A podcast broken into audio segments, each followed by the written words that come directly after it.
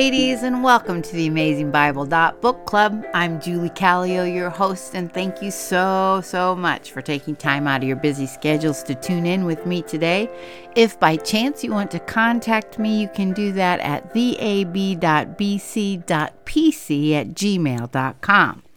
In today's lesson, we are finishing up 2 Samuel, and we're taking a look at a psalm or a song of David in chapter 22 then David's last words to his people, David's mighty men, and then a census, which brought about a pestilence, and then a prayer for the land.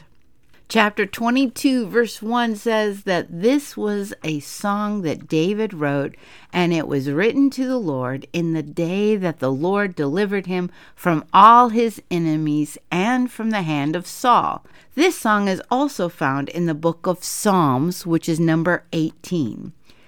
If possible, find a Bible again that shows the lines of poetry versus having it written in paragraph form, and that will help you to understand the poetic format of Hebrew poetry. Hebrew poetry doesn't necessarily rhyme, and even then, if it did, when translating it to English, it wouldn't rhyme at all. But it does show lines and either two or three lines together, and usually they are connected in some format. It seems to me that this psalm may have been written closer to when Saul was conquered and around the time of chapter 5 of 2 Samuel, when David took Jerusalem and when Hiram, king of Tyre, sent David gifts. He realized that God had established his kingdom.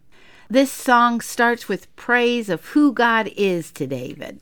The Lord is my rock, my fortress, my deliverer, my God, my rock in whom I take refuge, my shield and the horn of my salvation, my stronghold and my refuge, my Savior. You save me from violence. I will call upon the Lord, who is worthy to be praised. So shall I be saved from my enemies. It then becomes an imprecatory psalm. What that means is that it's a cry out to God to fight for his enemies. So David cries out to God, and God came to action, and God delivered David from his enemies because the Lord delighted in him. It then moves into a section similar to Hannah's prayer in chapter 2 and Mary, the mother of Jesus' prayer in Luke chapter 1. God raises up the humble and brings down the prideful. It does seem that David had access to the word of the Lord, the Pentateuch, because he says, Because of all of his ordinance were before me, and as for his statutes, I did not depart from them. Then David says, For you are my lamp, O Lord, and the Lord illuminates my darkness. For by you I can run upon a troop, and by my God I can leap over a wall. He goes on to how God trained his hands for battle so that his arms can bend a bow of bronze. And if you remember when David fought Goliath, he didn't even wear an armor. He only had five rocks in a sling. But the Lord did not leave him there. Israel now has bronze and iron weapons, and David knows how to use them. David acknowledges that it is the Lord's help that makes him great. And not only did God deliver David from his enemies, but from the contentions of his own people, and he kept David as head of the nations, and foreigners pretend obedience to me. David then ends with praise and thanksgiving. The Lord lives, and blessed be my rock, and exalted be God, the rock of my salvation. The Lord rescued me. Therefore I will give thanks to you, O Lord, among the nations, and I will sing praises to your name. For he is a tower of salvation to his king, meaning David, and God shows loving kindness to his anointed, meaning David, and to David and his descendants forever. In other words, God blessed King David, and God anointed King David, and God will bless King David and his descendants forever. Chapter 23 starts with These are the last words of David, the son of Jesse. And he acknowledges that God raised him up on high, that the God of Jacob anointed him. And David is also the sweet psalmist of Israel. If you remember, he was the one that King Saul brought to him to play when that evil spirit would bother him.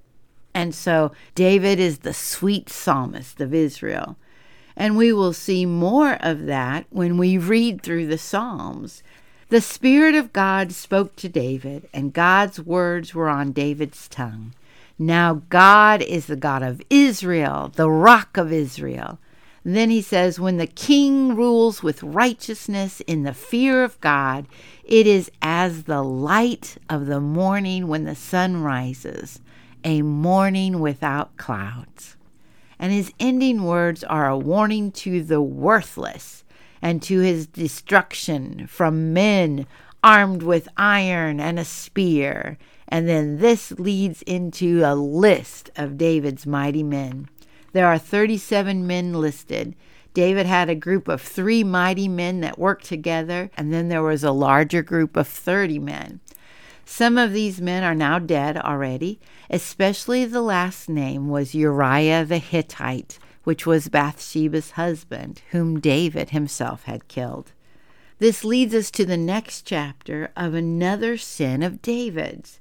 That again is closely related to his pride. At the end of the book, King David wants a census to be taken.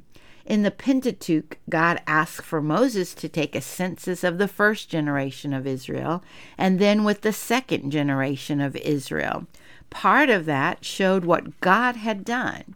Here, God did not ask for it, David asked for it. And a part of that sin was because David wanted to see how big his kingdom had gotten. When David told Joab, even Joab tried to warn him against it. But the king would not listen. So the men went out and counted the people. In Israel there were 800,000 valiant men that drew the sword, and of the men of Judah, 500,000 men. And verse 10 said that, and David's heart smote him after he had numbered the people. And David said unto the Lord, I have sinned greatly in what I have done. And now I beseech you, O Lord, take away the iniquity of your servant for I have done very foolishly. So, ladies, when you heard the numbers 800,000 men of Israel and 500,000 men of Judah, what was your first thought? Mine was that Israel has more men than Judah. And then all of a sudden, our brains compare. And then our brains usually say things like, oh, Israel's better. Even though this passage doesn't come out and explain what the sin was, it seems pretty clear that it has to do with pride from David's perspective of building his kingdom. But also, there is a danger of comparison.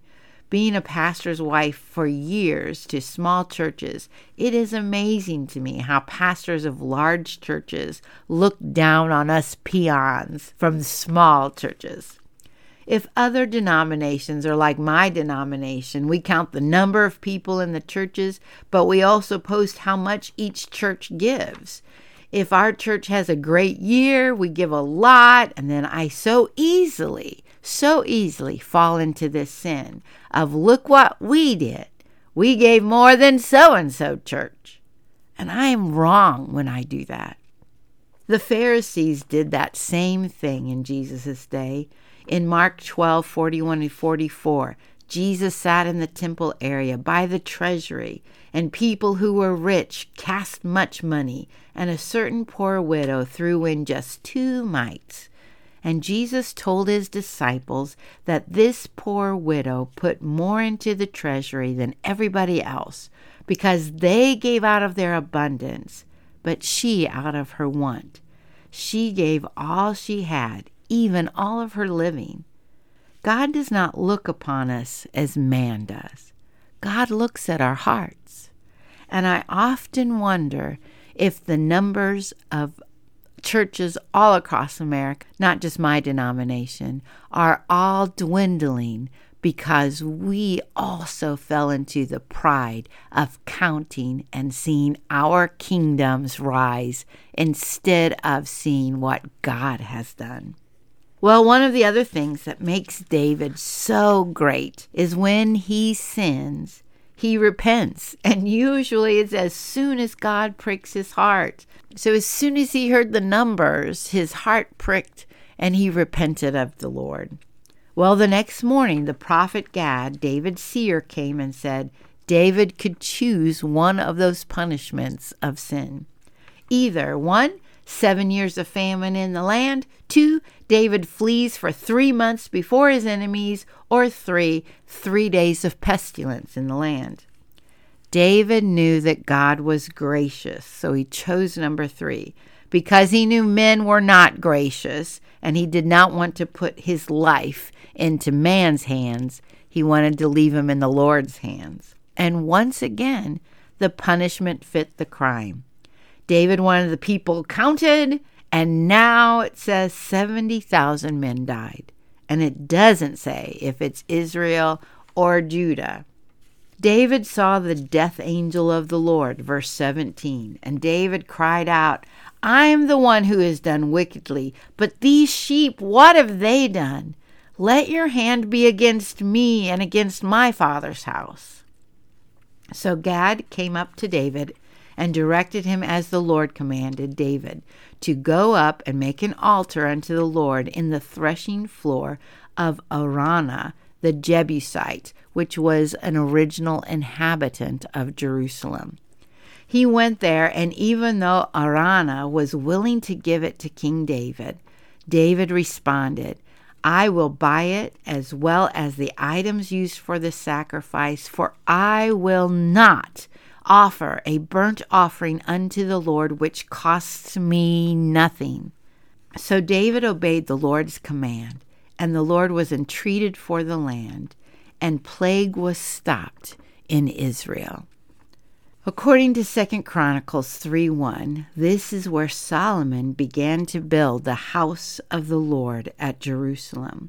This verse also explains that this is on Mount Moriah, and way back in Genesis 22, God told Abraham to take Isaac up to one of the mounts of Moriah in order to give his son as a sacrifice. We do not know the exact spot of that incident. Remember, God did not have him kill his son, He provided a ram for the sacrifice. The Lord always provides a way. So, ladies, what are our takeaways? David's song reminds us that God is our rock, our refuge, our shield, our lamp to light the way. He will fight our battles and He will strengthen us so that we can leap over a wall of course, at my age, I'm happy if I can just get up off the floor. He trains us and He prepares us for what He calls us to do, and God is so worthy of praise. So take time today and praise Him for who He is, not just allow the worries of the day to weigh us down. God is worthy of praise. He will help us do what we need to do. Secondly, we find when we align ourselves up to God and His ways, we are empowered by Him. But when we turn from God's ways, not so much. But God is gracious. And when we confess our sin quickly, because, ladies, I don't know about you, but I am amazed at how quickly I can be puffed up and prideful and fall into sin. But when we realize it and confess it, he so quickly forgives. From the very beginning of the Bible until now, God makes a way for us to approach Him. He tells us who He is, and because of who He is, that affects what we do and don't do. If you have time today, read Psalm 51. This is the song that David wrote after his sin with Bathsheba. It is a prayer for spiritual cleansing. And in verse 10, it says, Create in me a clean heart, O God, and renew a right spirit within me. Ladies, this is ultimately fulfilled when we confess our sin and ask Jesus to come into our hearts.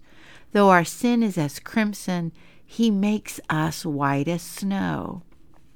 And if you are a Christian, but you know you've allowed some sin to creep in, stop, confess it, turn from it, and follow the Lord. So today, ladies, if God is speaking to you, what's He saying? Is your heart pricked by the Lord like King David's was? If you hear His voice, don't harden your hearts. Instead, let's be women who obey. Until next time, and thanks again for listening. Remember, with the Lord, we can jump over a wall. We got this. May God bless.